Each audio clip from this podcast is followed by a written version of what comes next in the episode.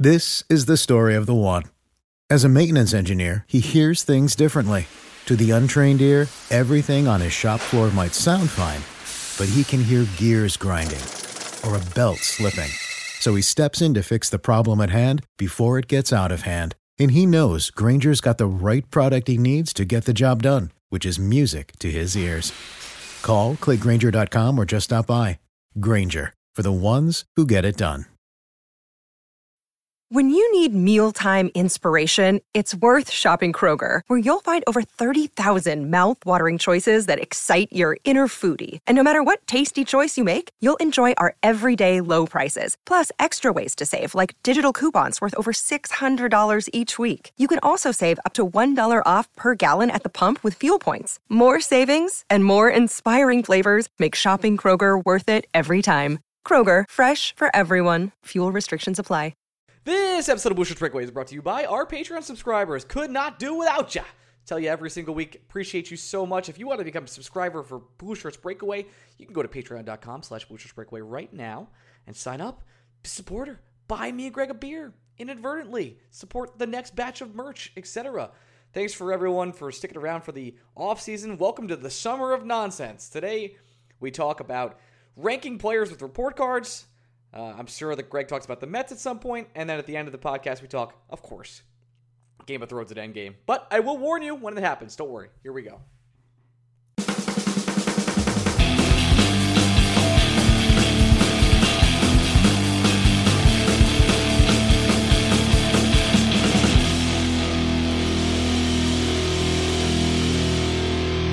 Hey, Bushwick Breaking Fence. Welcome to another week of the Blueshirts Breakaway. I am your host, Ryan Mead, and I'm here with my co-host, Greg Kaplan. Greg, say hello.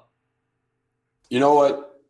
I'm really disappointed In general? that we didn't do an NFL draft preview like we usually do. Is it because the Giants exist? Yes, it's 100% because of the Giants.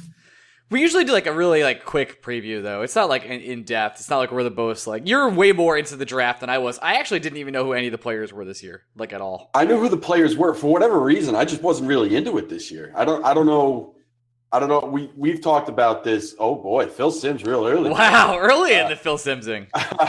but we have discussed this off pod, just wondering if things from this weekend were overshadowed because of Endgame and Game of Thrones lingering out there all at the same time. My my first reaction to this weekend was like, I don't think we're ever gonna get another mono monoculture weekend like this in the next couple years. I really just don't see it happening because not only did you have uh, of course, the NHL playoffs, which are happening, which I, am not sure uh, people listening to this podcast care, but I don't know how many people outside of it hap- happening do care. But Endgame, Game of Thrones, and Warriors, uh, Rockets Game One were all like pretty big monoculture things, and I wonder, I wonder if we're ever gonna have something that will ever top that. Many Yeah, years it- building it. Up the to only this. thing, the only thing movie wise that could come close is Episode Nine of Star Wars, right? it's not even coming but- close though. No, because all I, I I don't want to speak for everybody, but a lot of people in our lives, it kind of feels like, all right, let's get this over with with Star Wars.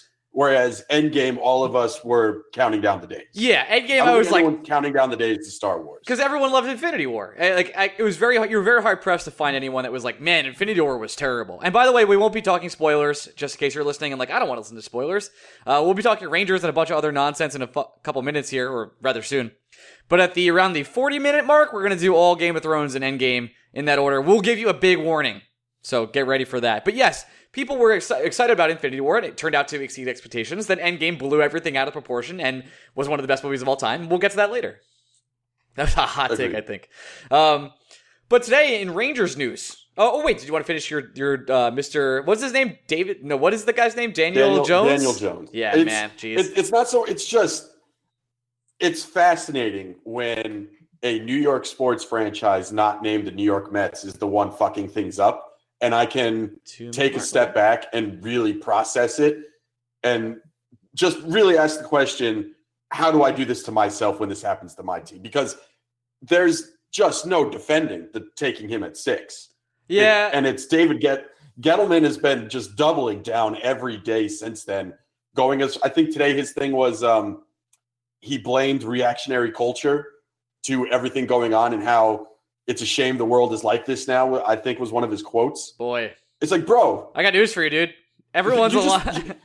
when you were when you were like watching look, football man, you- you 30 did years ago, people didn't know. Yeah, people didn't know this. Like if you picked Mr. Jones like what 1990 people wouldn't know like you'd have like some sports illustrated profile and like he's tall he's white he looks good in shorts and then you'd be like oh yeah good guy he's probably going to be a good quarterback i don't know anything else people care way too much now and are going to call you out in your bullshit the ringer had him ranked 100 and only because they forced him to put it on like just an unbelievable pick at number six uh, especially when he absolutely would have been there at 17 which makes boy we're not a giants podcast but that is a blunder among blunders and to all no, your and it's it's one of those things where it's just so much more information is available now. It's I we can watch every college football game we want to, including games that aren't at the Division One level. Those are all available to you. So everyone took a step back and said, "This year's quarterback class isn't good. It's probably two quarterbacks deep, and then maybe you can talk yourself into Drew Lock." Nobody, literally nobody, was talking themselves into Daniel Jones except the New York Giants, and it's just a fascinating thing to watch. Absolutely. And for all you Giants fan listening, I just have two words to say to you. That's Kaapo Kakko! Congratulations! And welcome to staying with the Rangers because you're going to be miserable with the Giants. That's for sure.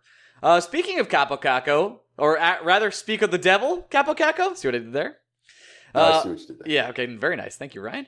Uh, how sure are we? Because there was there was some Twitter uh, little beef between the Rangers and Devils that the Devils are going to pick Jack Hughes. Like for me, I'm 100, percent but I've seen people be like, I don't know, they could pick Kaapo Kakko at the last second.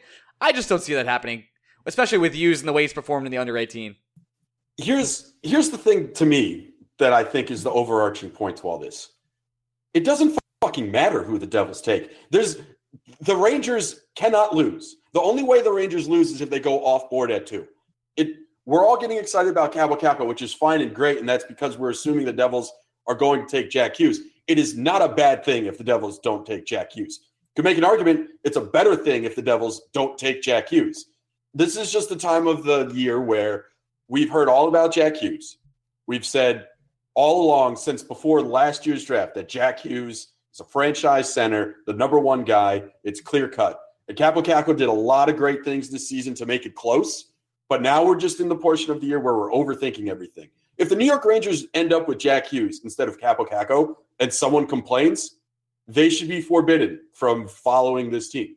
That's the dumbest thing I've ever heard.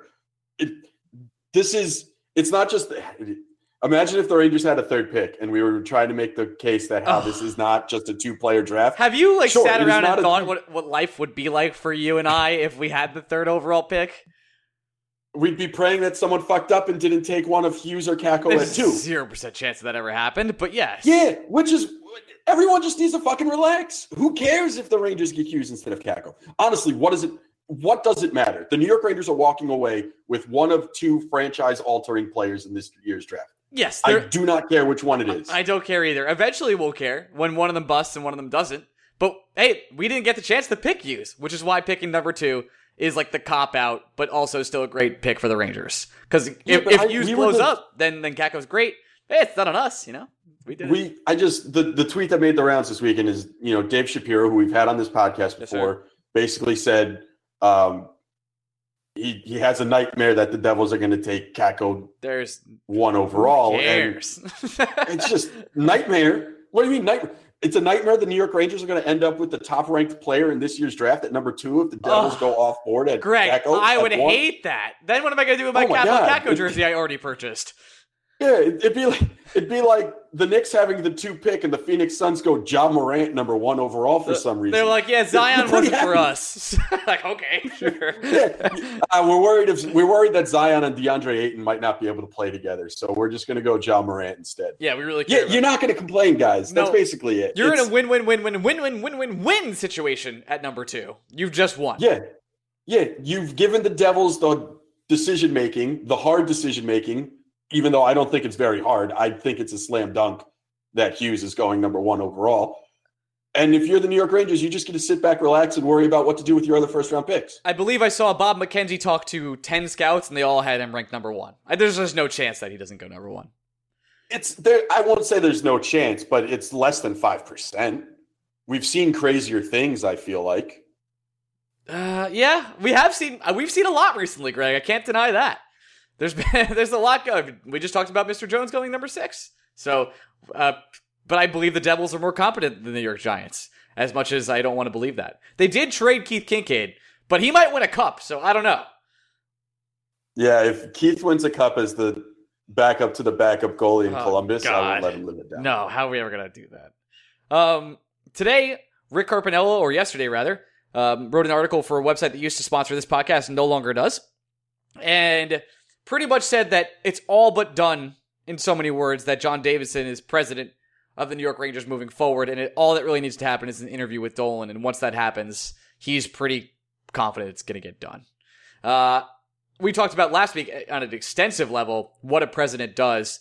He goes into that a little bit about how there's like important decision making, but I think the most important thing he said was John Davidson doesn't want to be GM. He just wants to make other decisions. I don't know what that means exactly. I still don't know truly what John Davidson would do as president, but he's he's done it twice before. He's been the Blues and the Blues Jackets president. So why not a third? I'm fine with it. I don't really know as much about the president as I mean, you could check Gorton's track record, right? I mean, I guess his track record as president of the Jackets is pretty good too. I mean, he must have approved all this, and obviously they're Doing on. They're on yeah, Davidson. That's what I meant. Did I not say that? No, you said Gordon. Oh, I was just uh, going back to Davidson. But yeah, I guess Davidson has the track record too, because especially what the Blue Jackets are doing now, and also uh, what the Blues have sort of done. Not that the Blues are any great shakes, but they have a respectable organization, I would say. Yeah, it, it goes back to really what we talked about last week, where we know what the president does in other sports, where they have more of a control on the construction of the team moving forward, even if they're not necessarily picking up the phone and calling other teams to um, begin trades and stuff like that. Uh, at the same time, the there are a lot of things to like about John Davidson, and we mentioned them last week, like you said. Uh, the fact that John Davidson either was a part of the Blue Jackets deciding to go all in or approved of the Blue Jackets plan to go all in, that deserves some uh, praise. He went completely off the board, ignored the old boys club when he hired Jarmo Kekalainen to be that team's general manager. That deserves praise. The Blue Jackets have been creative when it comes to roster construction. And again, a lot of that credit should go to Kekalainen, but as much credit should go to Davidson for allowing his GM to fulfill the vision he feels is necessary to build that team. So there's there's a it's it's hard to say from a team performance standpoint that John Davidson is unqualified for the job, which is why I think universally everyone has said when they hear John Davidson's name mentioned with the position that it's fine. I'm yet to hear anyone really rebel against it.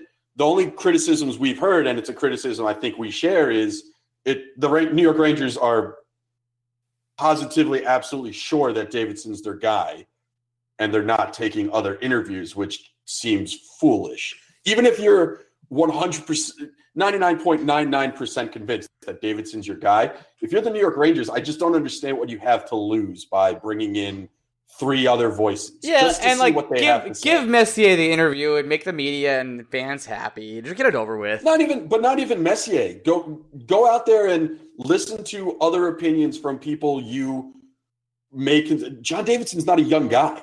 Don't you want to bring in a? Uh, he's he might be the president for the next ten years. I think we'd be shocked if he was the president for the next ten years. So why don't you talk to some other guys that have ideas about where the game will be in five plus years and see if that's a vision you can see yourself buying into at some point in time. I'm not saying you're basically interviewing for Davidson's successor already, but there's zero to lose by bringing in people to interview. And maybe someone says something that really takes you off your feet. Uh, the example I think that's often used is the Steelers brought Mike Tomlin in just to meet the Rooney Rule exception. They had no anticipation of hiring Mike Tomlin as their head coach, and Yep. he won a Super Bowl for them. He's done a lot of other bad he- things, but yes, he won one Super Bowl. Look, you take the Super Bowl though. Yeah, you if, do. if New York Rangers won a cup and then sucked for five years, you're good, right? If the New York cup. Rangers sucked for 20 years after, then they have kind of done that. So never mind. but the, the the point is, you don't lose by interviewing people. And I don't think you offend people by interviewing people. Even if you can go into the interview and be like, I've gone on interviews knowing that's a long shot to get the job, but you go on the interview because you never know exactly what can happen as soon as you sit down in a room and start talking with people. It's also free information So I- for both sides. Like both sides get yeah. get something out of it, no matter what happens. Yeah, so it's just it, it's not I don't think anyone has a gripe that it's gonna be John Davidson, and it sure feels like it's gonna be John Davidson. Uh it everyone has a gripe that it, it seems like the Rangers aren't conducting a search. And it, it, it kind of goes along the same lines with Panarin, though, right? Because you have to be sure that Davidson's coming. Because if Davidson does an about face and says, nah, I'm good in Columbus, the New York Rangers have put themselves in a position where I would not expect them to have a president by draft day. And that seems incredibly irresponsible. I was going to save this for later, but I'll do it now. Uh, so I read some Down Goes Brown today on another website that doesn't sponsor us. And pretty much what he said was he had a whole article about teams or good things to think about teams that aren't in the playoffs. And for the Blackhawks, he said, let's face it, they're going to sign Artemi Panarin. Have you heard anything anywhere of the Blackhawks being able to sign Artemi Panarin or, or looking to? Because I have not. I've heard that they're looking to. I know that he's friends with Patrick Kane still, I believe. Um, at the same time, down goes Brown, not exactly the guy I'm worried about when it comes to tuned into sources. hmm It sounds like from everyone else, it's a two horse race between the Rangers and the Panthers. That's exactly where I'm at, where it's just Rangers Panthers and whoever. I, I don't I don't know how he's gonna choose. I mean, New York City versus Sunrise, Florida, really tough choice, as you can imagine. Yeah, but uh, would if the Blackhawks swooped in and signed him, would I be surprised? No, I'd say the same thing about the LA Kings. If he signed with one of those two teams, I wouldn't expect it, but it wouldn't surprise me. I think The the, Kings would surprise me just because of the state they're in right now. I guess we're in a similar state, but now we have this second pick and all that, and we have a nice young core. Are you talking about who the Kings or the Blackhawks? Kings. I would be surprised Um, if you yeah, I mean Kings. it's it's L, it's LA, yeah, I guess that so nothing can really surprise you. Le- Uh, LeBron went there. It's so. also the. I mean, the we're in a similar position with the Kings, but I think the Rangers are further along in their rebuild um, than the Kings are. Uh, and the Kings just signed Drew Doughty, and I don't think that contract's going to age well. Fat Anyway, contract. not the the point. Fat. Um, Stats. yeah, it just down goes Brown saying that. It seems weird. It would have seemed more likely if Quenneville was still the coach there. Um, it just it feels like, and I don't know if it's just because this is how hockey media is basically formulating it as the offseason approaches. Everything we've been reading and everything we've been hearing is it's Rangers or Florida. I the the Blackhawks and Kings once upon a time were definitely in the mix, and I think Friedman still mentions them as other possibilities, but it sure seems like a two horse race. Yeah, I just very saw- far out in front of the field. uh, everything. I mean, I saw the case for him to go to Florida. There's a lot of different connections there, and uh, like a nice Russian community and all these other things, and the way he'd play hockey and his coach, obviously. I just think at the end of the day, like you're putting that next to New York City, and if you really want to brand yourself, a, a great place to do it is New York rather than Sunrise, Florida. So we'll see what happens. We're going to be following that very closely as the summer unfolds. Let's talk about Matt Zuccarello and the Stars. The Stars, as of this recording, are three games away from making the Western Conference Finals. And that means we would get their 2020 first round pick, which would be astronomical for the New York Rangers. No, we'd get their 2019 first rounder. I thought it was 2020. No, 2020 is if Zuccarello resigns. Ah, okay. Uh, my statement stands. Where it would still be astronomical if that happens. What do you put the chances at for Dallas defeating is the Blues, I believe?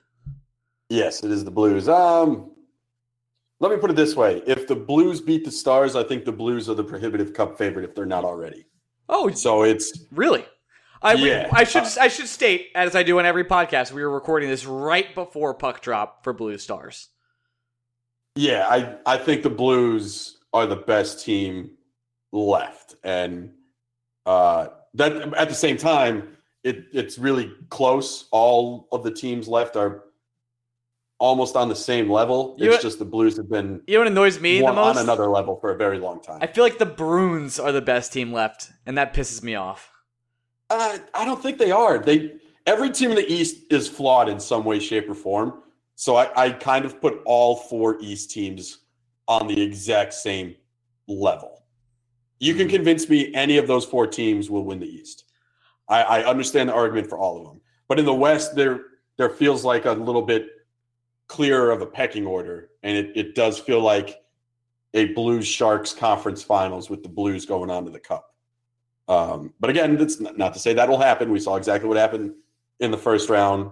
Uh, I just, if I had to put a percentage on it, I guess the Stars are probably around a 45% chance of making the finals yeah, at this point. I guess we are. Uh, it doesn't help that we're recording right before, but let's talk quickly about something I saw you tweet about this week. Was your you don't really feel like heartbroken when Matt Zuccarello does well for the Stars, like a lot of Ranger fans do, and I guess I feel very similar. I'm sort of really happy for him. I don't like get gut punched when he scores for another team. I'm like thrilled he's step, having. I'll go. You don't care, right? That's where I'll go at. one step further. It's not that I don't feel heartbroken. It's that I literally feel nothing for Matt Zuccarello. That's like an insane take. I think a lot of people would explode for, but I, I do feel I feel a lot of joy for him. Like I when I'm watching the highlights of Zuccarello doing well for the Dallas Stars, I'm like, man, it was so good to have him. I'm so happy he's like enjoying himself and it has a chance for success somewhere else instead of sitting home and golfing right now. That's kind of where I yeah. For me, it's it's more like I've just closed the chapter in my life, and I'm very satisfied how that chapter ended. So I don't need to revisit it right now. Maybe in a couple years, I'll pick that book up and do some rereading. But as it is right now, I I I expected the Matt Zuccarello era to end the way that it did. I'm happy that Matt Zuccarello is succeeding where he is. I'm happy that his success could lead to the New York Rangers getting not one but two additional first round picks over the next two years. All these things make me happy. I don't have any ill will towards the guy. It's just it's over. So I, I don't feel a certain way about it anymore. I felt a way about it when we the day we traded him. It's not like the lights got turned out in 12 minutes as soon as the deal happened. A, but where I am right now, yeah, where I am right now, end of April, I don't know, guys. It's been two months. I'm I'm good with everything. I think the Rangers got fair value in that deal. The Rangers obviously have put themselves in a great position to cash in on not one but two both of the conditions because it sure sounds like the Dallas Stars absolutely love Matt Zuccarello and I cannot blame them for that. So it's it's hard to imagine the Matt Zuccarello story ending more perfectly if you're the New York Rangers.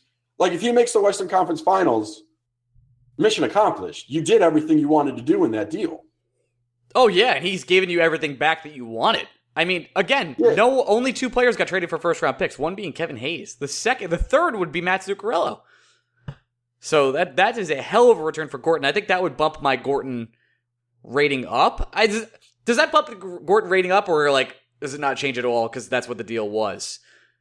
I don't think it. I, I don't think I give Jeff Gorton credit for that's Zuccarello's play. Yeah, that's kind of a dumb that thing another team met for him. Yeah, I'm dumb. Um, he was smart enough to include the condition, but we knew that the day the trade was made, so I don't think he gets yeah. bonus points for the condition being. It's met. not like he knew the Stars would end up being in this position of having a chance no, to go to the Western Conference Finals. Right, and the real thing to talk about with Zuccarello are the people that are saying, "Well, don't close the door on the Rangers resigning him." No, close the door on the Rangers resigning him. Guys. Yeah, there's there's no chance. It, it, it, yeah, I was just again, bringing it to that. We've like, talked. To, there's no shot. Well, it's not just that there's no shot; it just doesn't make any sense because we've talked about this in regards to Panarin. If the Rangers strike out on Panarin, you and I are of the same mindset that they should just chill, don't do anything. If you want to get a game breaker, if you want to get a franchise player, if you want to get a foundational piece, absolutely 100% go out and do it. You're in a perfect position to do it. But what does Matt Zuccarello do for the New York Rangers in the next three years? Just besides for- once again become another trade piece, except now he's harder to trade because you've added guaranteed years on the back end of that contract. Other than be a fan favorite and maybe help develop young players, I can't think of anything. Cause but he would he even in a locker room he might be able to help develop young players, but on the ice, if Matt Zuccarello is a New York Ranger, he's playing with Chris Kreider Mika. and Mika Zibanejad. Yeah, yeah. So there's you're, no. You're way. not even. Yeah. Who do you? Who do you? Who, how does Filip Chytil or Pavel Buchnevich or Lias Andersson benefit from Matt Zuccarello being back in a New York Ranger uniform. They probably don't. I mean, it's probably it might actually hurt their development. Is that a hot take? I don't think I don't think it necessarily hurts. I just I, I think we give players like Matt Zuccarello too much credit where it's like, oh, that's that's a guy that kids need to learn from. Well, the kids need to learn by playing. And if you have Matt Zuccarello, the kids are playing less. So that's that's kind of where you get down to the nitty gritty, right? There needs to be a a fair balance of building a team that can win and letting the young guys play. And last year, the Rangers were in a position where they had to let the young guys play.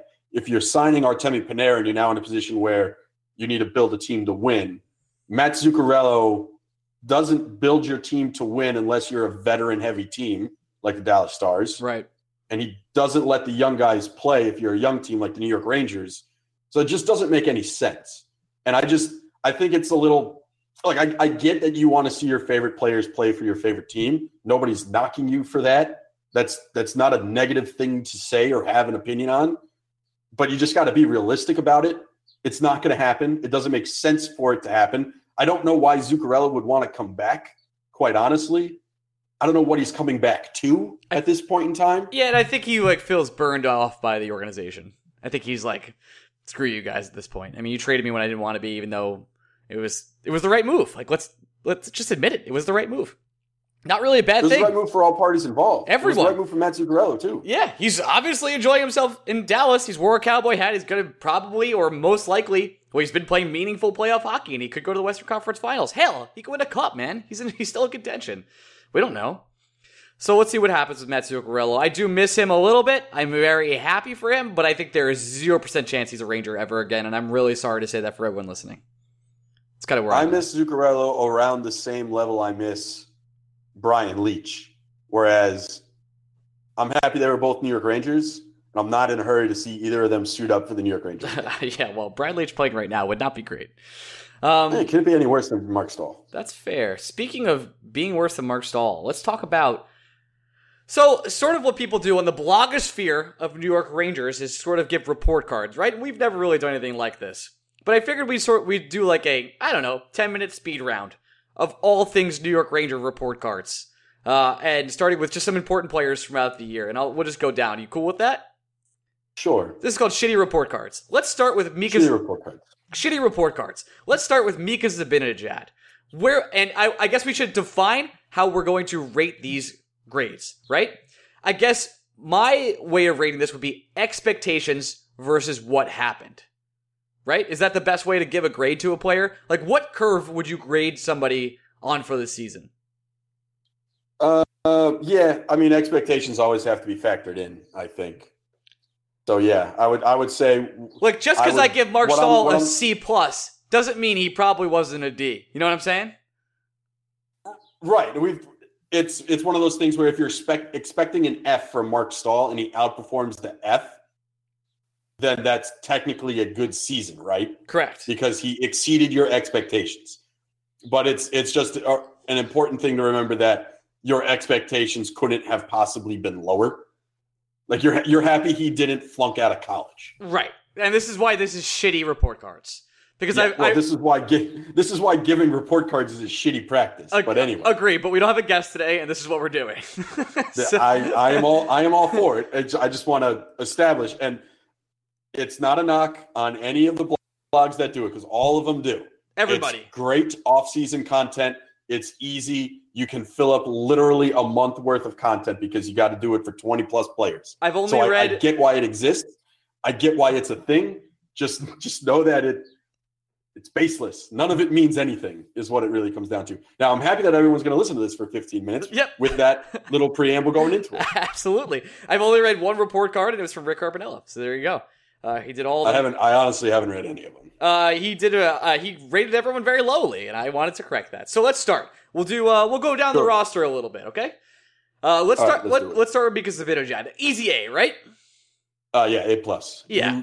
He checked every box. He was the best player on the team, was healthy for the entire season, was the most important Ranger, career year, really set himself up to be the future of the New York Rangers. So yeah, we're good there. Hundred percent. Uh, and actually, took himself to the next step where he's an absolute one C and you can't argue it. So A plus for Yep. for Mika Zibanejad, not even a question. Here's an interesting one. Right off the bat, Mhm. Chris Kreider. Um, probably a B plus. I had him at a solid B. Because I just felt I- like I think- he felt he fell towards Chris Kreider's syndrome, which is when you look so impressive and you're so dominant and then you kind of disappear. But Yeah, but he also kind of got hurt. I was about to which say- is, I think, part of the problem. one of the things was he was Uh, injured and played through it. Yeah, and Chris Kreider fully healthy at the height of his powers when that Kreider Zibanejad Zuccarello line was arguably one of the five best lines in hockey for a six week stretch. Uh, that proved that Kreider, like Zibanejad, can easily be a first line player, can easily be a 25 plus goal scorer, can be someone that drives your offensive production on a good line.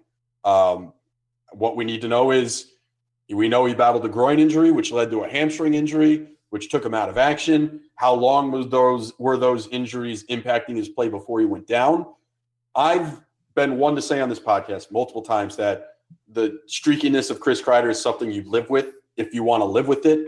It's part of the reason why in past podcasts, going way, way, way back, I said the Rangers should look into trading Chris Kreider. Um, I'll I'll say this: his cold streak at the end of the year did nothing to redefine the legacy of Chris Kreider. If anything, it just confirmed what we already know. The guy is an elite goal scorer who can go on prolonged cold streaks. The Raiders want to trade him this offseason, there'll be plenty of a market for him. I think he could be an important piece to build with. And I think he could be an important piece to trade to get a player to build with. So the, the Rangers have a lot of options. And they're gonna have to they're gonna have to figure those options out before July 1st, I think. I don't think the Rangers can wait too long for the uh, free agent market to play itself out before making a decision on Chris Kreider. But for Chris Kreider's season, a B plus. I think he met expectations, surpassed them, but that slump at the end of the year, mixed in with the injury, dampens what should have been a career year for him. Hundred percent agree. Uh, with the exception of I go one half grade letter uh, with a B. Uh, let's go to our boyfriend, our Russian boyfriend, our Russian son. That just got really weird. Uh, Pavel who I believe uh, I would have as a B plus for this year, mostly because he started the year off kind of getting buried, kind of doing Pavel things, right, and then went absolutely bonkers crazy the last couple weeks. Just couldn't be stopped. So I, I would have him ranked at a B plus, and I think he's going to end up getting paid. I, I would actually give him an A minus. Uh, Whoa! I think the most important thing with Buchnevich this year was he clearly understood the message this coaching staff was trying to present to him, and he bought into it tenfold. Um, he produced at a high rate, considering he missed what six weeks with the shoulder injury. Absolutely, yeah, was So- definitely injured. Yeah, I I think this was a growing year for Buchnevich where his hockey career could have gone one of two ways.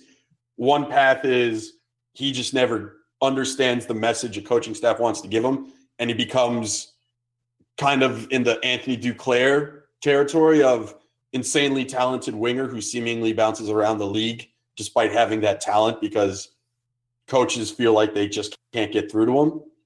Buchnevich, we he we heard the criticism he gave Alain Vigneault, and instead of falling into that trope, he said, "I'm not, I'm not allowing another coach to quit on me," and he bought into what David Quinn was selling, and I I think his development this year is one of the more important storylines from the season. So I would I'd go one step higher. I would like for Buchnevich to produce even more on a point per game basis if he really wants to reach his potential, but this year proved that he is on the right path. And I think that is as important as anything he did on the ice. Agree. Uh, I'm very excited the way Pavel played. Uh, I think the one thing that worries me as a fan, and this is kind of dumb, is that he played so well that he'd get a bigger contract, which is probably not a problem. I, I still want to lock Pavel Buchnevich up for five years. We're going to talk about that nonstop this summer, so we'll talk about that in the future. Yeah, and we're, we're still planning to have the Evolving Wild twins on because they predicted a Buchnevich bridge contract, and we need to yell at them. Absolutely, and they're great guests. But Uh, Buchnevich had a career year, and I'm really excited to watch him going forward. I do not believe Pavel Buchnevich will be going anywhere. He will not be used as trade bait, and he will be on this team for the next few years. No, I just really don't want to bridge him. We're going to have a lot of problems, you and me, on this podcast if the New York Rangers decide to bridge Pavel Buchnevich. Yeah, and it's, it's I can't. I have no words. Next on my list is Dancing Larry. I have this as a D minus. uh, straight up F. I don't wow. understand the gimmick anymore. Who likes it? Yeah, I just I, I know for a fact he doesn't he doesn't get anything for those things. Like he doesn't get like he's already a season ticket holder. They don't provide him anything. They just bring him down, have him dance, and there's if there's an empty seat, he sits in it. That's it. I, I'm there's just some things in the garden where I'm over it. Dancing Larry is one. We've talked too long about Dancing Larry. That was true. Uh, next, Ryan Strome. It's kind of a hard grade to give, right? Yeah, I, I feel like it's a.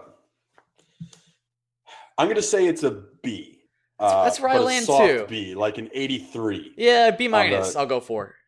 Yeah, it's he. First of all, the, the fact that the Rangers got him straight up for Ryan Spooner is fantastic steal. work. What a steal. by once once again by Jeff Gorton, and it's something he deserves credit for. Uh, he's young enough where you're still intrigued by the skill set, but at the same time, we have to take a step back. He's not going to have the shooting percentage he had this year. It's unsustainable. He finished on more shots than guys like Alexander Ovechkin have ever in their career. It just won't happen. So if we're saying his production for the New York Rangers this year was a best case scenario, then your best case scenario for him is 35 ish points, which again, it's useful. I just don't know. I don't want to get too excited about Ryan Strome, the long term outlook. And I still think there's a fairly decent chance Ryan Strome is in a New York Ranger when we get to opening night. I'd say there's a better chance of Ryan Strome being an ex Ranger than Jimmy Vesey. Yeah, I the more we make that case about if they cut their money cut money with him, then then they can actually have extra cap space. I I believe that'll happen. The more the, I just I also I, think I there's going to be a trade though. market. I just think there's going to be a trade market for him as well. I I don't think every team is going to think this year was a fluke, despite the fact that I think his shooting percentage was hovering around 20%, which is just ridiculous. Um, I it's hard to look at this year as anything but a best case scenario for Ryan Strome. And if, if this is the best he can do, as great as it is, we know it's not sustainable. And I just he, he's not a building block player for me. I, I just think if you can get an asset for Ryan Strome, I got no problem trading them. The next is Vlad Namestnikov, who was the similar player to Ryan Strome in a little ways, a couple ways. But Vlad's more of a Swiss knife, Swiss Army knife in general. Um, I would give Vlad probably a C plus. I just expected more out of him. I feel I feel like I'm grading on a slightly higher curve than you, because uh, I'd give him a I'd give him a B minus because it's just slightly higher. Proved, just literally just a third of a grade higher. Yeah. But he proved to us that he doesn't need to be scoring goals every night to be valuable, right? When the Rangers acquired him from the Lightning, we all thought that in order for him to be a solid contributor for the New York Rangers, he'd have to put up points like he did with Kucherov and Stamkos. And he proved his game was more complete this year than I was expecting it to be. Namestnikov is the he's he's um he's a higher upside Jesper Fast, I think, in terms of you don't really feel undermanned if you have to move Namestnikov up the lineup for injury purposes or short-term purposes. Uh, but you're also not expecting him to be even a half a point a game type player. If he can he can do a little bit more offensively than Jesper can. And I think he's a useful piece on both winning teams and rebuilding teams because he just he eats minutes you don't want to be giving to young players in difficult situations. So I I don't need Namestnikov to score 20 goals a year in order for me to view him as a successful player. Um, I, I I wish he wasn't making as much money as he is. Part of the reason why Jesper Fast is great is because Jesper Fast fits under every salary cap. But at the same time, I would say I walked away impressed a little bit by Vlad Namestnikov this year, but not blown away. Somehow I so was I underwhelmed. minus is kind I, of the right way to go. I just felt like there were so many games where he was invisible. And speaking of invisible, uh, where that leads us to Jesper Fast. Um, that was a shot at Jesper. I'm sorry, Jesper. You're a good guy. I'm sure. Uh, but I, I have him as sort of a C minus for the season. I just thought this whole season where Jesper was very sort of in the background, and I don't know if that's his job or not, but I, he was very not noticeable for me the entire season. Yeah, Jesper is a guy that simply met expectations. He didn't exceed any expectations I have. He didn't fail any course that was given to him. I'd, I'd agree that he's like a solid 75C. And I know some people get angry. They think you're slamming a player for giving him a C. Got to remember that C's average, everybody. Not everyone can be A and B students. By the Uh, way, was it so stupid that teachers tricked us that C was average? was it stupid? Yeah, it's like they're like C's average, and you're like, oh, cool, average is great. I'm fine with average. I think they were. I don't think they were tricking you. I think every teacher I ever had said, "Don't be discouraged by a C, but you have to work harder." Yeah, I, I, guess. think that's every message I ever got. Look, I got a lot of C's in my life. Same. Right? Same, buddy. Um, every time I got a C, a teacher didn't say "good job." They said, "You understand the course material. I wish you would understand it a little bit better. So let's work on finding a way to do that." Um, yeah, I don't know. I they would tell me. I just, I don't know. I just feel like people forget that average is the middle. Like people have to be in the average in order for it to be the average. If everyone was getting B's, B's would be the average, and then B wouldn't be that great of a grade. So it's, I just, I when I say that Jesper Fast was a C level player for the New York Rangers year, that is not a slam on Jesper Fast. That means he did everything I expected him to do this year and didn't do anything to exceed that, which is fine. He's Jesper Fast. I don't know what we're worried about. I'm not. Uh, that's it. I think I think you've said everything about Jesper Fast you just say. That's pretty much his whole I profile. Uh, let's go Yeah. to the, let's go to some of the kids. Go to the kids. Uh, well, well, before we do that, let's do Jimmy Vesey. C? Just a C. Um, yeah, but uh, so here's where the curve comes in, right?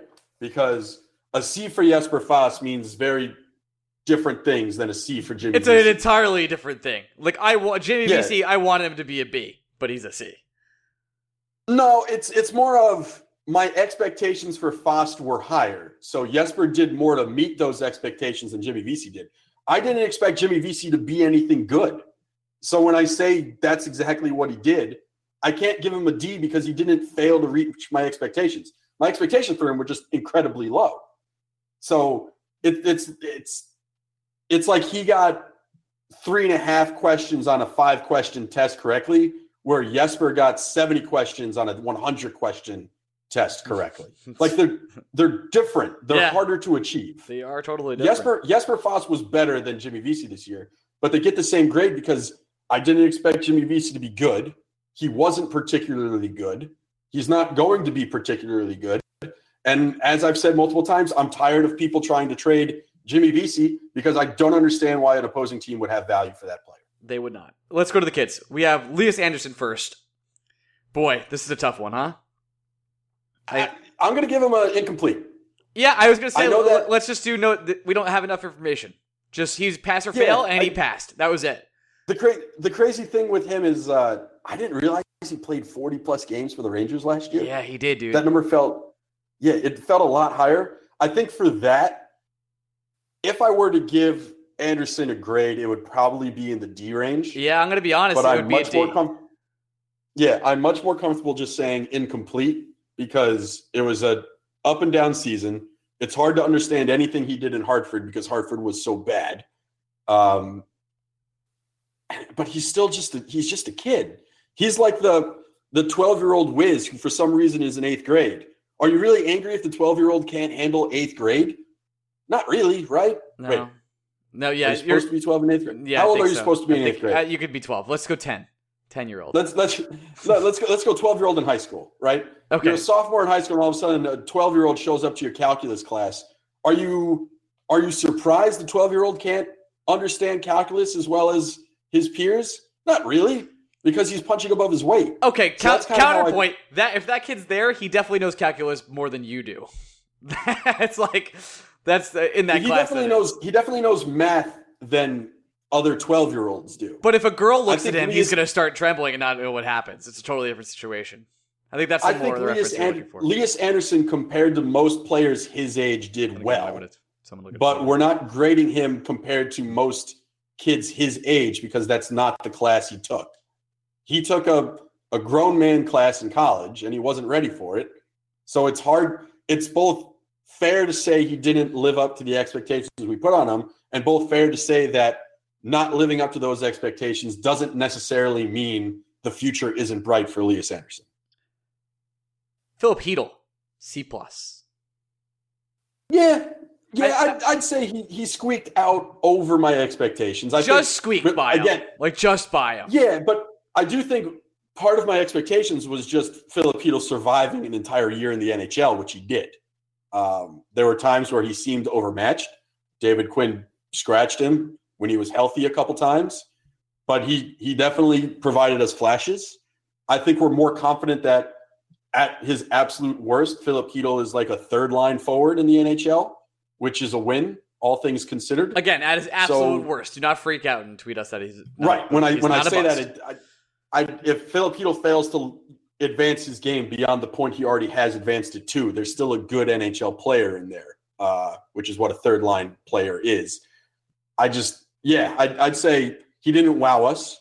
He was never a threat to win the Calder, but he was a good young teenage forward in the NHL, and he surpassed the expectations I put for him, but he didn't blow us away. So C plus, C plus feels right. Tell me if you care about any, doing grades for any of these players. Lemieux, Lettieri, Connor Brickley. Uh, Lettieri, no. Lemieux, yes, because I think Lemieux also exceeded expectations when he got here. Agree, and I think he's going to be a really pesky player for the Rangers moving forward. Yeah, I'd put him in the same conversation Filipino was in, where even less so with Lemieux because I had even lower expectations. But whereas like I may have had similar expectations for Lemieux and Vesey, Lemieux lived up to them and then exceeded them. My long-term outlook for Lemieux is much different than Jimmy Vesey. I think that guy is a productive forward that you can build around. Not build around, but he can be like the extra piece that you want to provide your team with a little grit. a little bit of grit, Ryan. Uh, a little let, bit of grit. Yeah, I, I, like Lemieux's game this year, so I, I'd I'd give Lemieux somewhere in the C plus B minus. Right? With you on that, Brett Howden, I have as a, a nice C. Um, I don't know. I think I'd go a little lower. I think like C minus. I don't think he. I wouldn't argue with accomplished everything. I don't, but I also don't think it's his fault. I, I think uh, David Quinn needed to do a better job of managing him. Like of all the rookies, Brett Howden was the one he needed to protect a little bit more and didn't. And he didn't. He kind of left him out to get exposed, which could be fine. I mean, I mean, how many times on this podcast have we said uh, sink or swim and let the kid figure out if this is a league he can play at? But let me let me put it this way: I am much more confident in Filip Chytil's NHL future than I am Brett Howden's. So I I think with that being said, Howden is the one I would say didn't quite live up to expectations. So he's probably like a C minus D plus for me. Let's go to defense. We have Brady Skjei. You might not like this. I think I have. You're gonna give him what a C? A C minus, I think. Um, he's definitely in the C range. I, I might, I might go C plus. Oh boy! Just because again, I. But here's the thing. I'm looking in the. I'm looking in last week. I'm just looking forward and looking into the grades. I'm going to give all these defensive players, and I'm not happy with myself. Just, it's just not great. I, I think part of the problem with Skjei is the expectation was for him to be a number one defenseman, and that's just not who he is. And he's number two defenseman. I think if our expectations for him were different, our grade for him would be different. If you if you look at him as a guy who needed to be the leader of this this team defensively, I think that's an unrealistic expectation and unfair to Brady Skjei. At the same time, it's hard to say that Skjei had a complete season from his own standards. So we can't give him anything above a C plus. I just I'm not worried about Brady Skjei. I think on a better team, this guy is a solid second pairing defenseman. I I like that he's been signed long term by the Rangers. That's a fair contract to a good player that you can trade at any time. And if you put him in the proper system with the proper players around him, you can get a lot out of his game that'll make you think he's even better than what you expect. I just the way this defense was constructed was a way to put Brady Skjei in a bad position. Uh, that's exactly what happened. So I it's not to give Brady Skjei a pass. It's just his grade is more a reflection on how the Rangers constructed their entire defensive unit than it is a reflection on Brady Skjei himself. Let's move to Kevin Shattenkirk. I have this as a D plus. Hmm. It's a tough one because I think when Shattenkirk played, he played well. But for some reason, the coaching staff and portions of the fan base feel otherwise. I'd, I'd say Shattenkirk is also a C. I think he I think he checked every box for me this year that he needed to. I, I don't think I got anything less from Kevin Shea than was expected. Kevin Shea. I also don't think I got a, a Kevin Shea, Kevin Shattenkirk. I don't. I didn't get less than what I expected. I also didn't get more.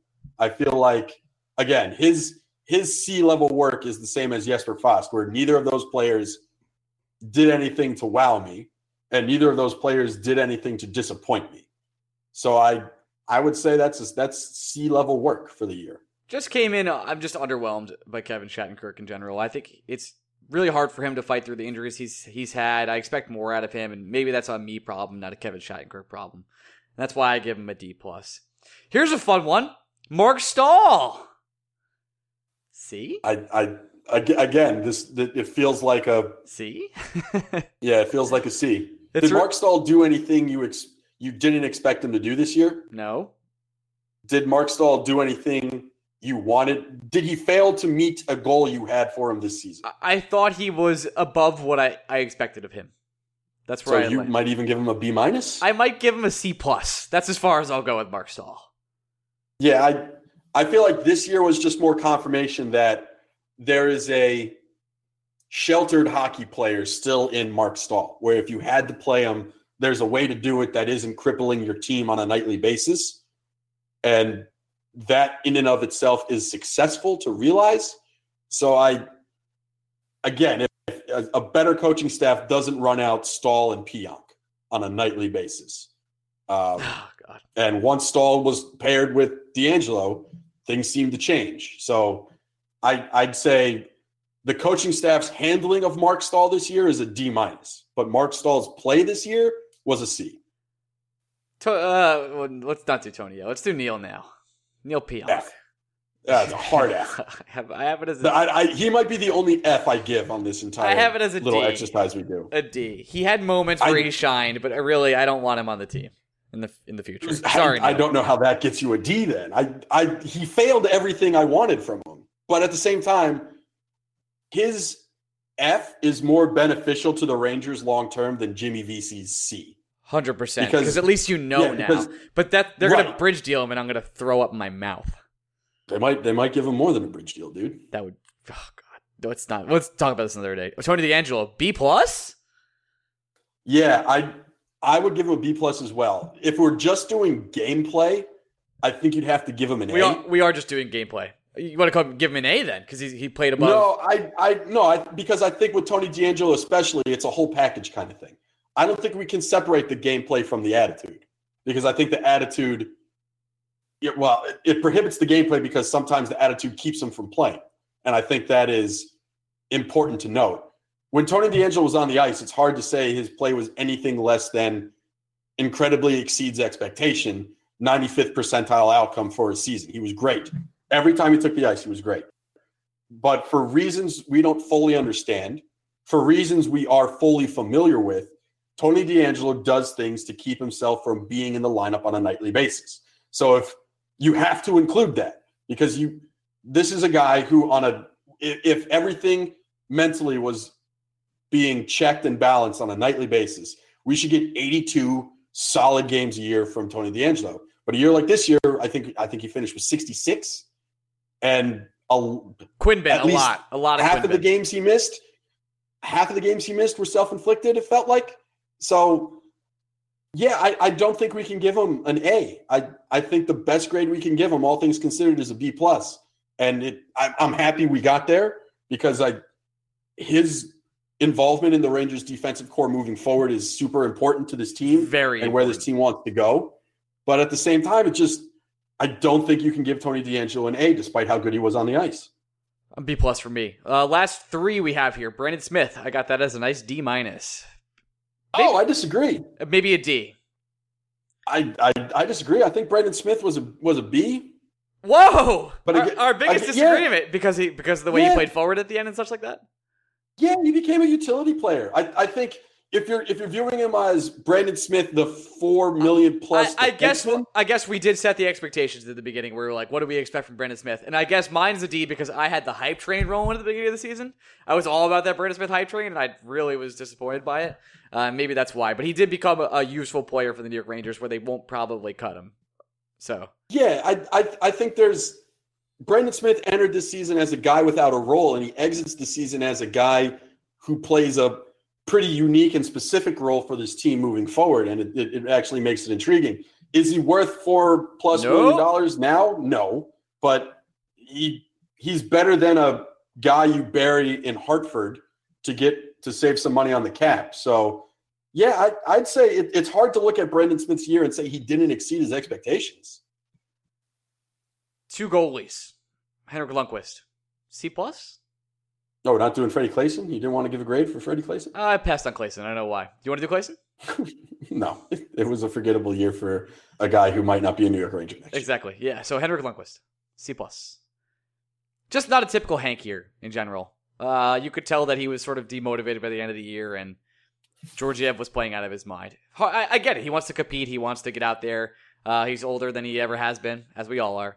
And Henrik just, I uh, you always expect better of him. As C plus. It was a fine year for Hank, but I don't think it's like that's a an overall terrible grade for him. No, it, I'd, I'd say probably the same. Again, just going based, the expectations for Henrik Lundqvist are different than expectations we have for other players. I don't think he failed to meet any of my expectations. I also don't think he surpassed any of my expectations. So, yeah, I, I, I think I think Hank knows he would want to be better. Uh, I know that if the Rangers are serious about being in the playoffs, they would need him to be better. But I, I don't think he had a bad year, so it's hard for me to give him anything less than a C. My last one might surprise you. Alexander Georgiev, A minus. Eh, that doesn't surprise me. I'd, I'd say because what we entered this year thinking that the Rangers maybe have a backup goalie for the future, maybe a guy who can spell Henrik on a night, and the Rangers wouldn't be completely undermanned. And instead, what we found is maybe this guy is a starting caliber goaltender in the NHL. So, it going from an organizational piece that has some NHL upside to an NHL piece that has some trade upside, I think is a massive accomplishment for Georgiev. 100%. This segment went longer than I expected, and I'm glad about it. Uh, we're going to talk now about five star questions. We had one five star question this week. That's from our friend Brian Boyle. He says, Best or worst case scenario tenure for Quinn? So nothing right.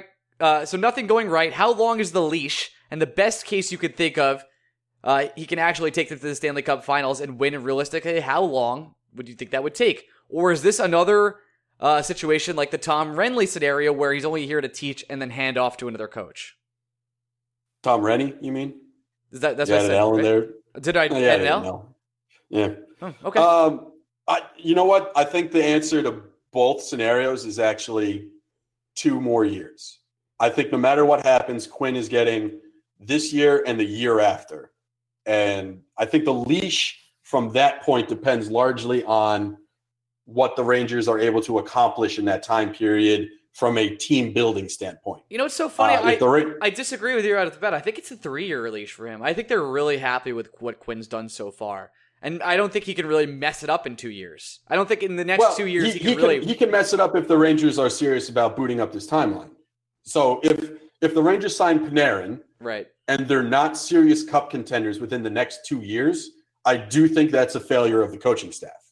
Um, but if the Rangers fail to sign Panarin, then I think you have more building to do. Then I think the leash is longer. But at the same time, if your young players like your Heedles, your Andersons, your DeAngelos, your Buchneviches, if they take a step back in those two years, I think that's also a failure on the coaching staff, especially considering this was a coaching staff brought in To develop. to develop young players. Absolutely. So I think, I do think it's uh, the next two years, David Quinn has nothing to worry about. But at the end of the 2020 2021 season, depending on the Rangers roster construction, I think that's the first time we can really take a step back and say, is David Quinn right for this team in the future? And if you want to leave your own five star question review, you can go to iTunes right now, go to Blueshirts Breakaway, number one result on New York Rangers, and then click five stars and leave a five star review with a five star question, and we'll read it on the podcast next week. This is the part of the podcast where we will be talking spoilers for Game of Thrones and Endgame. If you'd like to leave now, that's totally fine. We've got an hour of Rangers content in your hand, and I'm glad to have you here. You can follow me on Twitter at Orion Media. You can follow Greg at Twitter at the official Blueshirts Breakaway Twitter at Blue Shirts Break. Here's how we're going to do this if you're still here listening. We're going to do Game of Thrones first because you probably watched that. You almost certainly did. There's, it's appointment viewing. If you didn't watch it, I'm sorry. And then at some point, we're going to say spoiler alert again. And then we're going to go to Endgame because I feel like you and I have to talk about both these things, right? Yes. Okay. So starting right now, in five seconds, we're talking about all Game of Thrones spoilers. Five, four, three, two, one. Greg. Mm. Boy, we have a lot to talk about with this episode because Well, we had very different reactions to this episode. we did, but I don't know if you kept kept up with me. I've uh, I didn't lean towards your side, but I definitely started shitting on it a little bit. Um, your reaction right off the bat was uh, a dislike, a disdain for sort of this episode, and I I think I, wouldn't say dis- I wouldn't say disdain. I think I think um, the conversation we were having with our friends got to a point where it felt like there was a pro camp and a con camp. yeah, But I th- I thought the episode was fine. I have The problem is it, it kind of uh, let, let- yeah. Let's let's break let's bring this all back full circle to our report card thing. Uh, my expectations for this episode were extremely high, and my expectations weren't met. Absolutely. So- Uh, and I want to just say, right, get this off the bat, I 100% agree with you that this episode should be, theoretically, the best episode of Game of Thrones, and it probably isn't in the top five. It just isn't. Um, Winds of Winter is better. There's just the storyline and the way they handle the storytelling in this episode is not great. The more I thought about it, the more angry I was. Uh, as a, as a real nerd about this shit, I I kind of like I really like the episode. Like just to go back, the pros for the episode. Let's just do this first. Get then we'll start bitching. Sure. Okay. The Sure. mu- the music was so good. Just Yeah, one it of the just it, it felt like I was watching uh, a Christopher Nolan movie. one of the best scores of any TV show ever. Just an amazing music part. The uh the I know a lot of people said the fighting was disorienting. Uh, I didn't find it to be that way, and I also know that a lot of people said the lighting was a problem. I was watching in the dark, but now that I started watching some gifs on Twitter or on Reddit, I could see why they thought the lighting was pretty bad. I don't think you can record a battle like that in the daytime, but I thought the achievement of what they accomplished was phenomenal. And I thought the the really cool part about the episode was it was a horror episode. It was supposed to be it's a different type of genre for Game of Thrones. There's never been horror in Game of Thrones before, right? It's always been kind of been shock factor or like extreme action battle. There's never been like pure dread and horror. And that's what this show was on Sunday night. Especially the Yeah, scene where but- Arya was like in the library with the walkers. That was something else. Like uh, that was a real horror scene. And then then the show like the rest of the sh- the episode kind of falls apart with some of the Deus Ex Machina and and deals like that. And then we can get into the comments. Yeah, the um the lighting doesn't bother me because the whole thing the Night King and the White Walkers are fighting for is the endless night. Yeah. So you can't necessarily have your big battle scene and have there be just tons of light because that's you know there's there's metaphors at play that are beyond if this looks good cinematography wise. Yep. Mhm. Um, so that that didn't. I mean, yeah, I was as frustrated as anyone else that I felt like my TV wasn't of high enough quality to watch a television show. But like you, I was watching at night. All the lights were off. It was dark outside. I saw everything I needed to see. Um, Let's get into the, the, comments. the score was the score was great. I mean, I, I, if we get into the cons, a pro that you really, really like that I disagree with, you felt like there was tension from the word jump. I do. I actually really love those first 10 minutes of the show where they are sort of sitting around like and everyone is sort of fearful of death and they know what's coming and it's just playing like the 10 minutes of getting ready for war. I, I, I think that actually might have been some of my favorite part of the episode. So yeah, I felt tension right away. I was like sweating the second it turned it came on. There were only there were really only two moments I felt tense. The first was like you when the episode's just starting. Basically, everything before the Dothraki charge um, was great. Hard to imagine it going better, which is fantastic because again, I went into this expe- episode with extremely high expectations. Um, but from there, the only other scene that I say really piqued my level of interest was the Arya in the library scene because again, I went in this episode thinking she might die, and then uh, Sansa and Tyrion in the crypt. I legit thought they were contemplating suicide when Yeah. they were pulling the knives out as the crypt was coming to life, and I was like, "Oh shit, are they gonna? They, are they admitting defeat here? Are they gonna like that?" That was great, uh, and then that also quickly let me down when it seemed like a very convenient end to that dilemma. Um, yeah, we've talked about this, and it's really my biggest gripe about the entire episode. It just felt like a show that is built on there being extreme consequences for extreme actions. There just weren't any consequences in this episode at all. I think I actually have more gripes now than you, where storytelling wise, there are certain things that make me really angry. Now, they said in the, the post whatever credits that they knew Arya was going to be killing the Night King three years in advance. So they were kind of setting up for it. But they said that they wanted to do it like as a surprise, and it sounded like they didn't do it without George R. R. Martin, which is kind of strange. Like they kind of did that decision without him. Night King doesn't exist in the books. He might not actually exist in the books, so they might have had free reign here. This kind of nullifies all of Jon's life.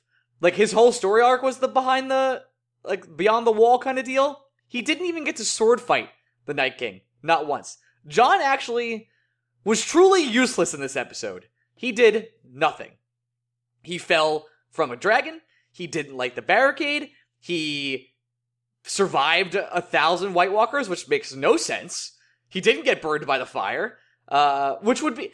There's just so many ways to make this episode so much cooler, and they did none of them. Like like you said, Sansa and Tyrion were about to like maybe off themselves, a really emotional moment. Then not only did they not go help anybody, and not only did they not kill themselves, they did nothing. Uh, Jon did nothing. Theon, who I I really like Theon. I think Theon's a great character, and I know I'm alone on that island. But Theon charging the Night King, while nice, and proved he wasn't a ba- uh, like you know proved he wasn't a coward. I still think it was kind of a bitch way for him to go out. I thought he could like just stand there and and wait for the Night King to walk forward until he gets to Bran, and then fight him there and just immediately die, of course. But him charging him, just not as cool. There was just a lot of different problems with the storytelling, and I know Arya is a trained master assassin. Arya is really cool, and I'm happy she killed the Night King. I have no problem with that. It's just that where did she come from? The whole courtyard was filled with zombies. Like, there, where is she jumping from? The window? How did she do that?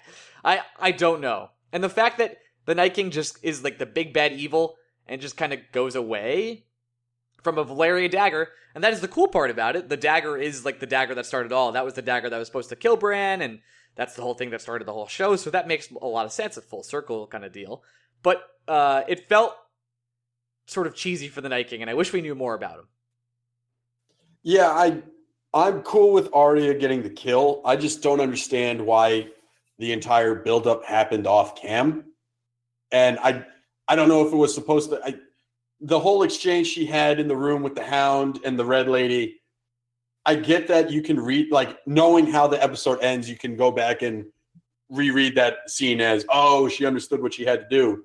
But for an episode that was about getting people basically from point A to point B without consequence. It just it felt like an odd decision that we didn't see more to the Arya buildup. Um, so I, I I was out on that. I just I I'm not saying more people should have died. I'm just saying if you wanted more people to survive, you needed to stop putting them in Yes. situations where survivability was next to none. We saw a Like Dothraki mentioned- horde get destroyed in what? 25 seconds, right? And Well, Sam we didn't even see it happen. It just happened. Samwell Like, Tarly was covered in zombies for like 35 minutes. he didn't die. Survived.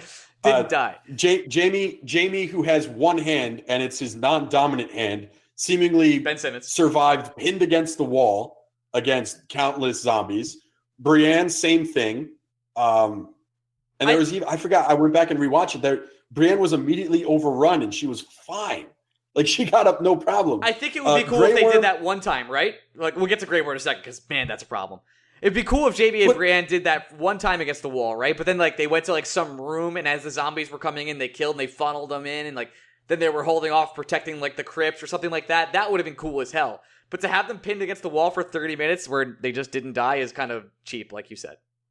Yeah, and Grey Worm. Grey Worm's a character where we shouldn't have any hard opinions about him. Nope. Like this was a perfect episode to just off Grey Worm in. And he had great And- Grey Worm had great shots in this in this uh episode. It was like a nice But the, th- the thing with the Grey Worm was, I went back and rewatched it after work today. Grey Worm is very obviously on the front line with the Unsullied Yep. when the the dead people charge in, and then somehow throughout the course of the fight, he just casually creeps backwards without while he's out of breath, but it doesn't seem like he's fought anyone, and he just continued to be in situations where it's like, oh, this is it. It. uh, have you seen um, Twenty One Jump Street? Uh, yes, I have.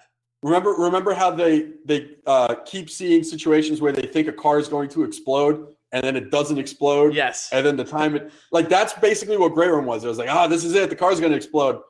I guess not. And it just it didn't make any Him sense. to living is just And, unbelievable. Just totally like, what? How did that happen? yeah. It's so it's, it's not even that. I don't have a blood. I didn't have a bloodthirst. I didn't need people to die. It's just the show put people in situations where they shouldn't have survived. And this is a show that has made it clear that no one character's life is more important than the show. So I, I guess in a way, and I, I've seen this argument that every death we've seen leading up to this fight was a surprise. So maybe we should appreciate the fact that the no deaths was the new surprise. At the same time, at it just our friend Tom McCarthy used the term plot armor.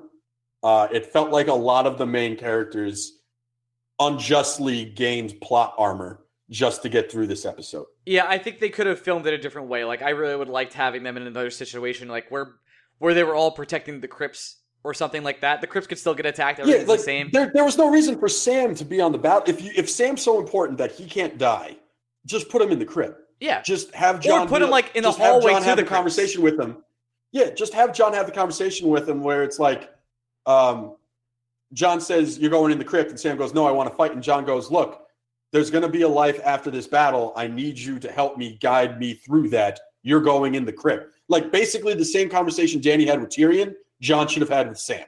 hundred. There was just no reason to put Sam on the battlefield. And Sam was just covered in zombies the whole time.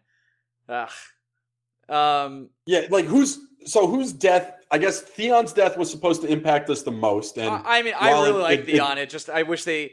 He was supposed to go out. but it was a bitch of- way to go. Like, Yeah, what is he doing? He was supposed to go out in sort of a Gollum way, where like only he can do something, right? Like uh, Gollum bites, you know, goes into the mountain. Spoilers for Lord of the Rings. Sorry, you know how this works.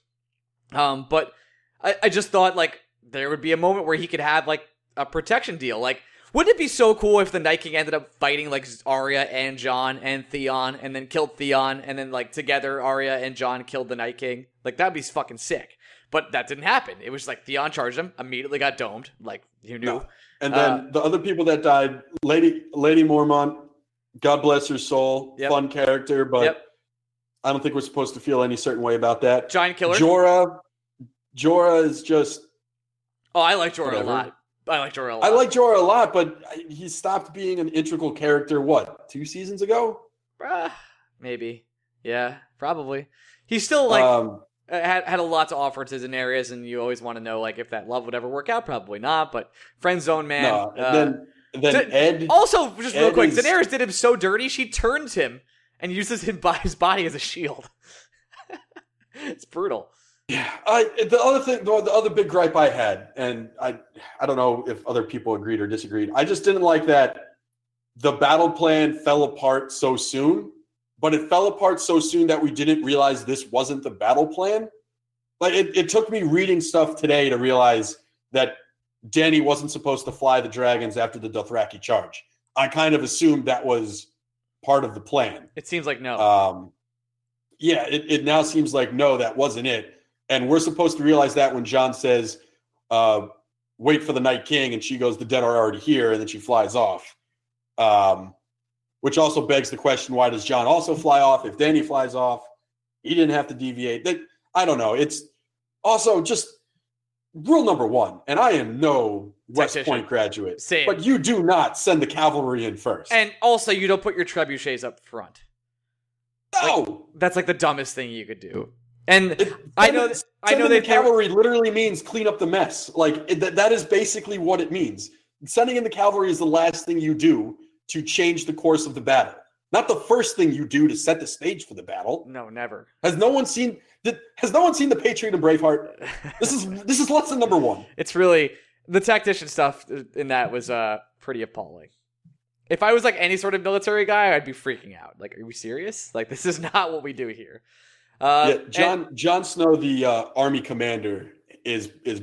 Let's let's review his big battles. Uh, Battle of the Bastard, and, L. Yep, Hard Hardhome, fucked. fucked, Uh, the little mission to go get a White Walker, fucked, fucked. This this fucked. fucked. Yeah, Like yeah, great. he's getting he's getting wins, but his run differential suggests that this is all going to regress back towards the mean. Uh, hundred percent. Daenerys not really exactly uh, a great track record either. Both characters sort of unaware of their surroundings. And how am I supposed to care about Cersei now? I I don't know. Um, well, so I don't necessarily care who sits on the throne, but I still care about the end of Cersei's arc. Here's my um, thing. I want her to win now. I, I don't. I just I want her don't to want win. her to win. I kind of want her to lose, and then Dany and Jon to have one final showdown, and one of them to lose, probably Dany. But again, this go, just just goes back to my my original beef. I only needed three characters to get out of this battle in order for me to still care about Cersei. I still needed Jaime, I still needed Jon, and I still needed Dany. yeah, Everyone else, you could have found a reason for them to die. I think Sansa and And Arya had been to, able to had to live it. too, but everyone else could have died for sure. For I sure. just I think Jaime ends up killing Cersei, so I needed Yeah, him to get through this battle, and I think Dany and Jon are the last two standing for the throne, so I needed them to get through this battle, or I needed Dany to like have Drogon burn Jon to the ground in this episode, I and was- then I would have been like, oh shit. You know what I was kind of curious about? Uh, and this is sort of just a fan theory. You know how Daenerys is unburned? Um, is Jon also unburned? Can he be burned? I wonder if he knows that or not. I think he e- early in the show. Remember the first time we meet a White Walker? Jon throws a lamp at the White Walker to kill it. Right. He acts as if the lamp burns him, but then he inspects his hand in a way that makes you think, oh, maybe he reacted to the heat and then realized it didn't hurt. Right. I just so we I, never really got. I am curious to know if he's like an unburnt also because he's Targaryen. So I wonder if she did dragon fire him I- if he'd be dead or not.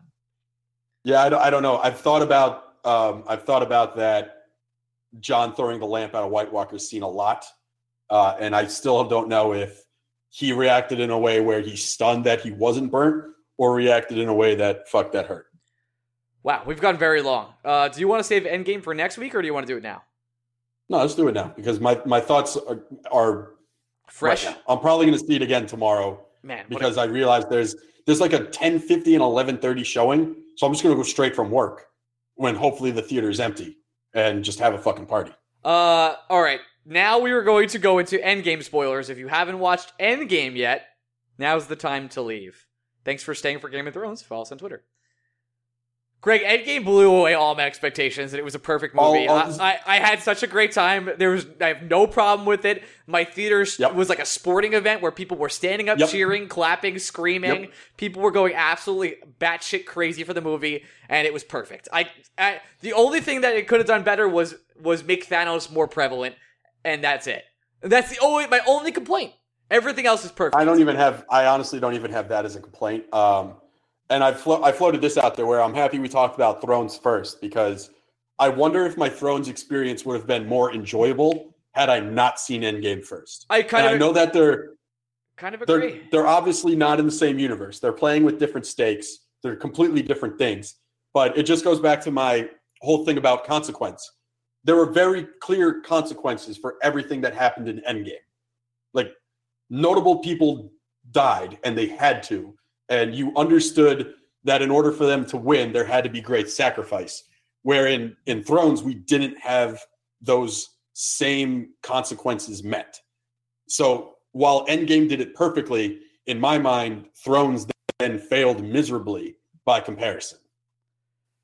Well, like you said, characters had to die and end their arcs. Captain America becoming old and Tony Stark snapping and saying, I am Iron Man are just two perfect endings to what Yeah, was a 10 year arc. I think, yeah, and all of us went into this movie knowing that Captain America in some way, shape, or form wasn't coming out of it. right. So I feel like all of us thought, I don't know if you thought the same thing. I thought when his shield was completely destroyed before um, all the God. all the um, all the faded came back, I was like, oh shit, this is where this is where Captain meets his maker. This is it. I'm ready for it. I'm preparing myself emotionally.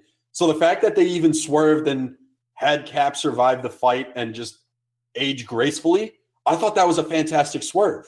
it was a nice uh kind of go I, I didn't think tony would well i did i did think tony would die i didn't think it would be the way he did and i thought captain america would die and it was against thanos but it was a nice like it's hard to do an ending in any fantasy or any sort of story in general it's really hard to end stories and not be cheesy and have satisfying endings tony stark dying by snapping thanos away and and Captain America growing old with and just living out a perfect life that he wanted to live after accomplishing everything else was perfect for every way you wanted to end those stories.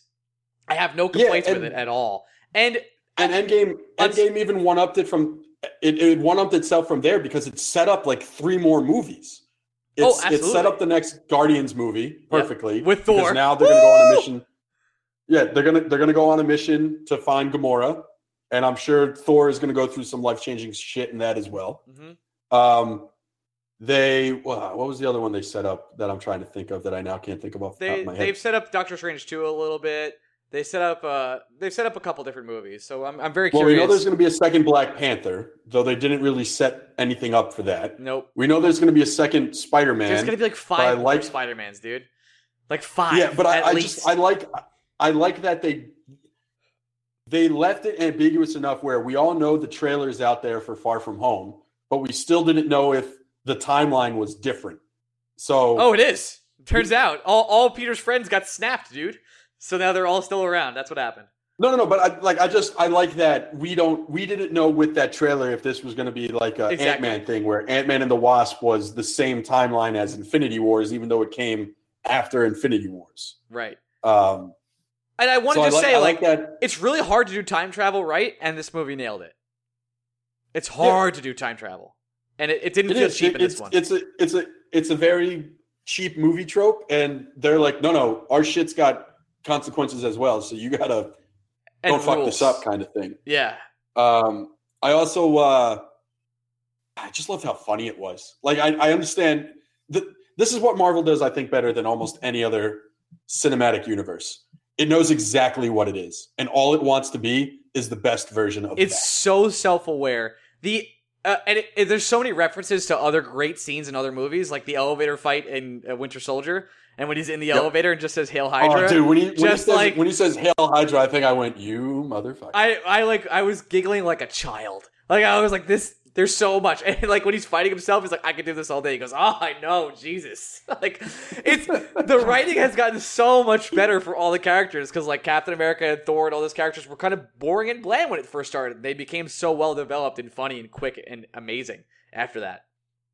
Oh, I know. That's America's ass. There's so many good lines that the, are just the entire diner scene with Hulk and uh, Paul Rudd is maybe my favorite scene of any movie this entire year. What, you don't want to take a? He's Ant Man. You want to take a selfie Just with give him? him the fucking phone. just though I I don't see movies twice in theaters. I just don't do it. I, Oh, I I'm, will I'm 100 seeing- percent seeing this one again. Yeah, I will be seeing it again. I I just don't see a way that I don't. 1.2 billion dollars in the first four days it was open. God bless Disney, I guess, because they, jeez. I I wonder if Disney thought, thought to themselves like, did we really just kill off Robert Downey Jr.? He just made 102 point billion dollars or 1.2 billion dollars. That's an insane investment we just got rid of. Yeah, but I mean, It was time. It was time. well, it's it's but they with the introduction of time travel, they really can just bring them back whenever they want. Like, yeah, they can. I wonder. I hope they don't. I really they- hope they don't. I hope they just keep moving onward and upward. Um, I think we might see Tony Stark as Iron Man again in ten years, but well, no. I think the only I think the only way we see him is just like if A someone does a flashback to Yeah. something. Mhm. Uh, I just my last note about Endgame is uh, did were you laughing about the the residual checks that were cashed in this movie as well? Like Natalie Portman shows up for literally five minutes. Natalie Portman. Um, that was actually a bonus scene from Thor: The Dark Age that they used. Was it so she didn't even pop in? Correct, but she was at the open premiere. That's hilarious. Uh, it was a lot more Tilda Swinton than I was expecting. Robert Redford. It was a lot more a lot more Rene Russo than I was expecting. Mhm. Um, You want to get your Mets take out of the way now? no other team, no other team in baseball had the entire forty man roster disappear like the New York Mets did. Right? No, no, Like, we know did. this. Yeah, it just happened. Like the entire Phillies organization is intact; they're all alive, and then all forty of the Mets on the forty man roster, uh, one hundred percent faded. The I. I do like how the, the the Russo brothers were like, "Yeah, I just missed the Mets. it's like this is incredible. Just every was that the Russo brothers? Was was that Yeah, that was the him. directors? In it was one of the That brothers. Yeah, it was one of the brothers. All the directors were actually in the movie. Uh, Um, just love that Korg came back too. Korg's my guy. I need more Cork. They everyone was in the movie. Everybody, everyone that mattered in the Marvel universe for the most part made an appearance in the movie, and that was just incredible. They just and nothing felt forced. The only forced moment that the internet was complaining about is when all the girls got together, which I thought was an awesome. Oh, dude, that was hilarious. I turned to our friend Aaron and I, I looked him dead in the eye and I was like, people are going to be mad about this. People would be mad. I- thought it was awesome, uh, and I thought it was great. it, it was on the nose, but who cares? You know where you are. The best part of the movie though is when when uh, when Cap picks up the hammer, like you just get chills and he starts. Oh, yeah. The theater exploded. Even. I don't know anyone, everyone I've talked to um, admits to making some kind of noise. Like, I, most of my theater did the, like, uh, someone just hit a walk-off home run noise. Yeah, like, oh, But I did. Wild. I literally like squealed. I did a. "Oh!" Yeah, Like, I was going There, nuts. there was just like a noise I made deep in my soul when that happened, and I was like, oh, I, I'm literally getting chills thinking about it now. And I, I'm telling you that I'm seeing this movie again after work tomorrow because I don't think I can go another day without seeing. it. when, when Captain America has like he has the hammer and the lightning comes down on the hammer with him, you're like, oh fuck yeah, this is amazing. And uh, there is a little bit of like power level issue where like they were almost fighting Thanos um, when he had all the gems, and they were like taking him to the brink when he had gems, and this time Thanos was kicking their ass without the gems. But you know, it, it is what it is. It, it is by any situation. I thought it went. It was just amazing the whole thing. I can't complain at all. Well, you got to remember, it is a younger Thanos than when they were fighting him in it's uh, true. He aged. in Infinity War. Yep. It Dude, wasn't. I they- mean, I, I, they kill Thanos so quick in this movie. It's uh, incredible. They like show up at his door and kick his ass in like five minutes. but even movie. that was on. But that's another thing that's just unexpected. It's like, yeah, did anyone expect Thanos to die within the first 15 minutes of this movie? I did not. oh, I did not. It's, At all. uh, it, it's hard to imagine a scenario where that movie could be better. It's really tough. And my, you know what really bothers me? A couple people that I like don't trust their reviews, but I, I got spoiled. Not spoiled, but I got spoiled with their reviews, and they were like, "Movie was good. Infinity War was better." I guess it's I have it like a seven out of ten. I was like, "What are you crazy?" After I got out of the movie, I was like, "Are you insane? What did, what did you want from that movie? I don't understand. The- it did everything." The absolute only thing I would say they could have done better is uh, I wasn't in love with all the Captain Marvel stuff. I don't love I didn't Captain love Marvel. wasn't yeah. as more. She wasn't more present in that movie. Yeah, I, I, Like, have, I- I have to I see the Captain Marvel movie. I haven't seen it, so I Oh, can't. yeah. But but like for someone like you who hasn't seen the Cap, our friend Vinny hasn't seen Captain Marvel, so he had a lot of Captain Marvel related questions, and it was hard for me to explain all of them. Um, She's So I wonder if- she's bonkers powerful. She's like stronger than Superman by a lot. Yeah. So like uh her powers derive from a power system that uh Like remember cos- Ronan in Guardians of the Galaxy? 1? Yeah, So Ronan is a Kree and Captain Marvel was brought in by a Kree group that Ronan was a part of, not the leader of. Interesting. Jude Law was the leader of the Kree group. Yep, knew that. And the reason why they brought um, Danvers into the group is because they had sent a Kree warrior to Earth to study this technology. She had perfected the technology, and then they realized Jude Law, who's the bad guy, this other person was turning on him, so they had to kill her. And Brie Larson acquired those powers in the explosion. Got it. Interesting. Uh, but that's really hard and convoluted to explain without you seeing the movie. I'll have to see it. I will. I, I I don't love. I like Brie Larson a lot. Don't love the casting for her, and that's the only issue. I felt like everyone else in the screen had some sort of personality, had some quirk, had some developed character. Yeah, that, but that's what I'm saying. They didn't give her a ton to do, and then if you hadn't seen Captain Marvel, you know even less about her, so you have the opinion that you currently are sharing. Like I am not surprised you feel this way about Brie Larson as Captain Marvel. Um, and then I, I feel like if you had seen Captain Marvel, you'd be more disappointed that they didn't give her more to do because that's that was my disappointment. Hundred percent. Okay, I think we're done. I think I think that's it. No guests today. We went what hour and a half? Yeah, we did. And now we have a 10 minute bonus extra to do for our Patreon subscribers. Oh, forgetting we have the 10 minute bonus. We do. All right. Love you guys. We'll see you next week. Bye.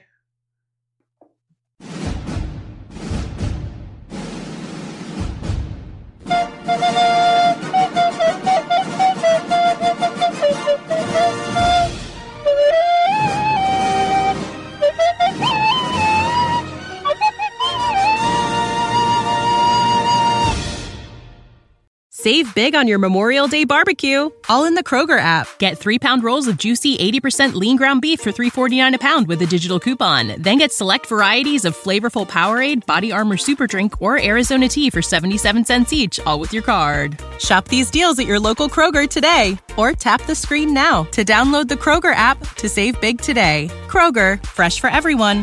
Prices and product availability subject to change. Restrictions apply. See site for details.